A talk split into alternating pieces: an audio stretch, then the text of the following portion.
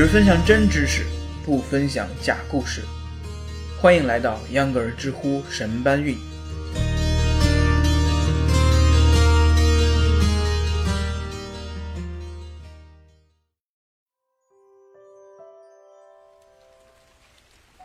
大家好，欢迎收听秧歌儿知乎神搬运，我是秧歌儿。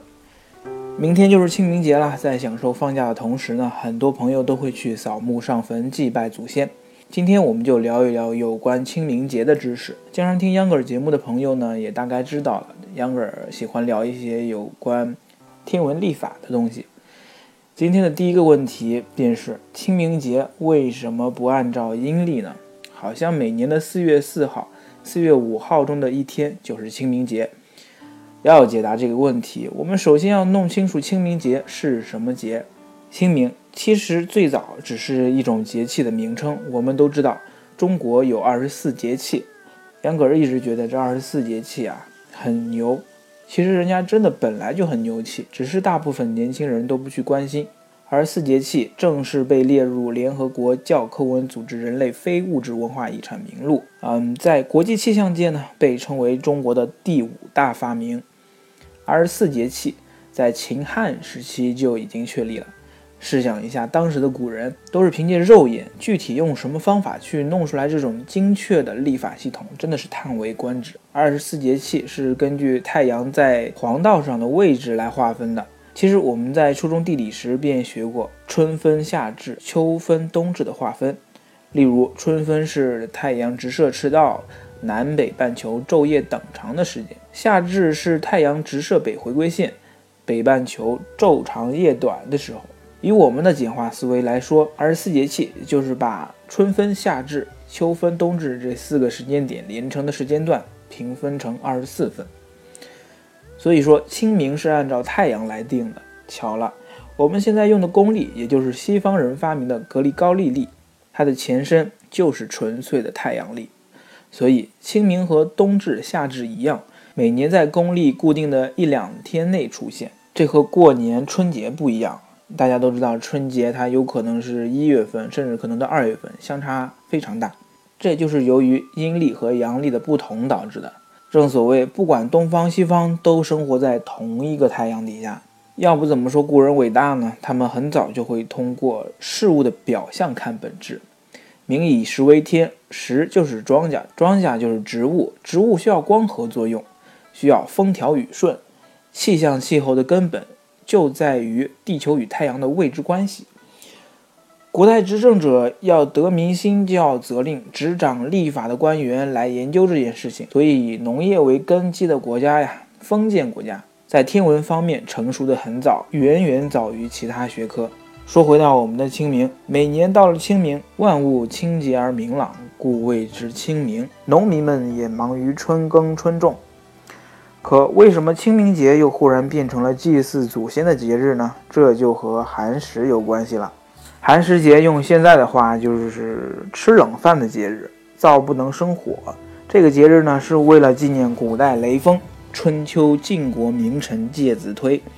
相传啊，晋文公流亡期间。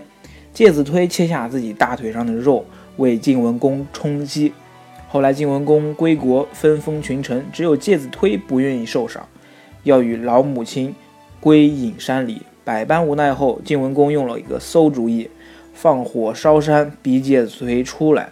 但是介子推呢，硬生生被烧死了，也没下山。晋文公懊悔不已，于是下令，介子推死难之日不生火，不做饭。要吃冷食，故称之为寒食节。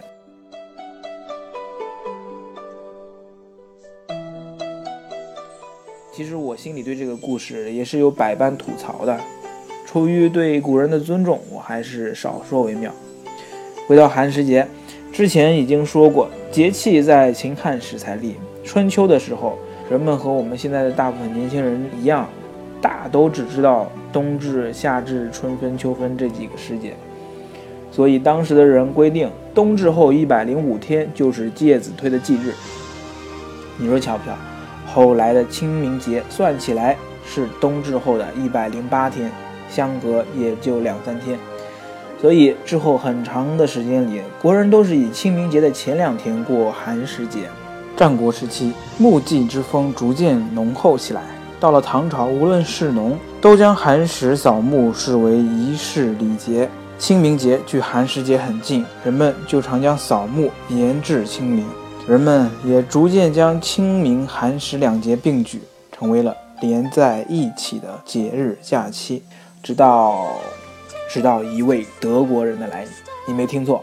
就是当年的欧洲神圣罗马帝国耶稣会的传教士，原名约翰亚当·冯拜尔，来到中国后改了个中文名字叫汤若望。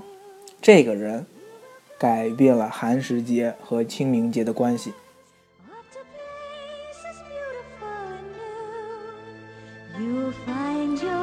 之前说过，中国历代王朝都重视天文历法。认为这是一种皇权的象征，自古就有太史局、司天监、钦天监等部门，配备一定数量的科学家，定历法、修历法。为什么要修历法呢？因为历法这个东西啊，总有一天多几秒、少几秒，一年多几小时、少几小时的误差，时间一长呢，就需要有人用更科学的方法重新计算。到了明朝，因为禁言立法的政策，历法年久失修。司天监的工作也经常出现谬误，修历迫在眉睫。一六二九年，也就是崇祯二年，历局成立。历局其任务呢，就是编纂一部崇祯历书，实际上就是编纂一部西方的数理天文学知识集成。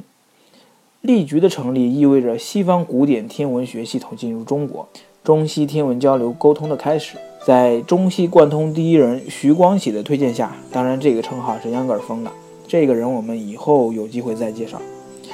徐光启呢，啊，带领着一众天文学家，其中就包括西方传教士兼科学家兼汉学家的汤若望。汤若望进入了钦天监以后呢，从事天文历法工作。汤若望呢，用当时已经突飞猛进的西方历法算法。精确的计算，并参与了编纂《崇祯历书》，时逢清军入关，明朝崩塌。汤若望毕竟是个外国人，没啥民族情结，能传教、能科研就是最好的归宿。汤若望冒死自荐，准确地预测了日食，取得了新统治者的信任。朝廷决定采用他编制的新历《十鸠历》。之后，汤若望又对崇祯历法进行了修订补缺。做了两阳新法历书，讲了这么多，终于要讲回清明节了。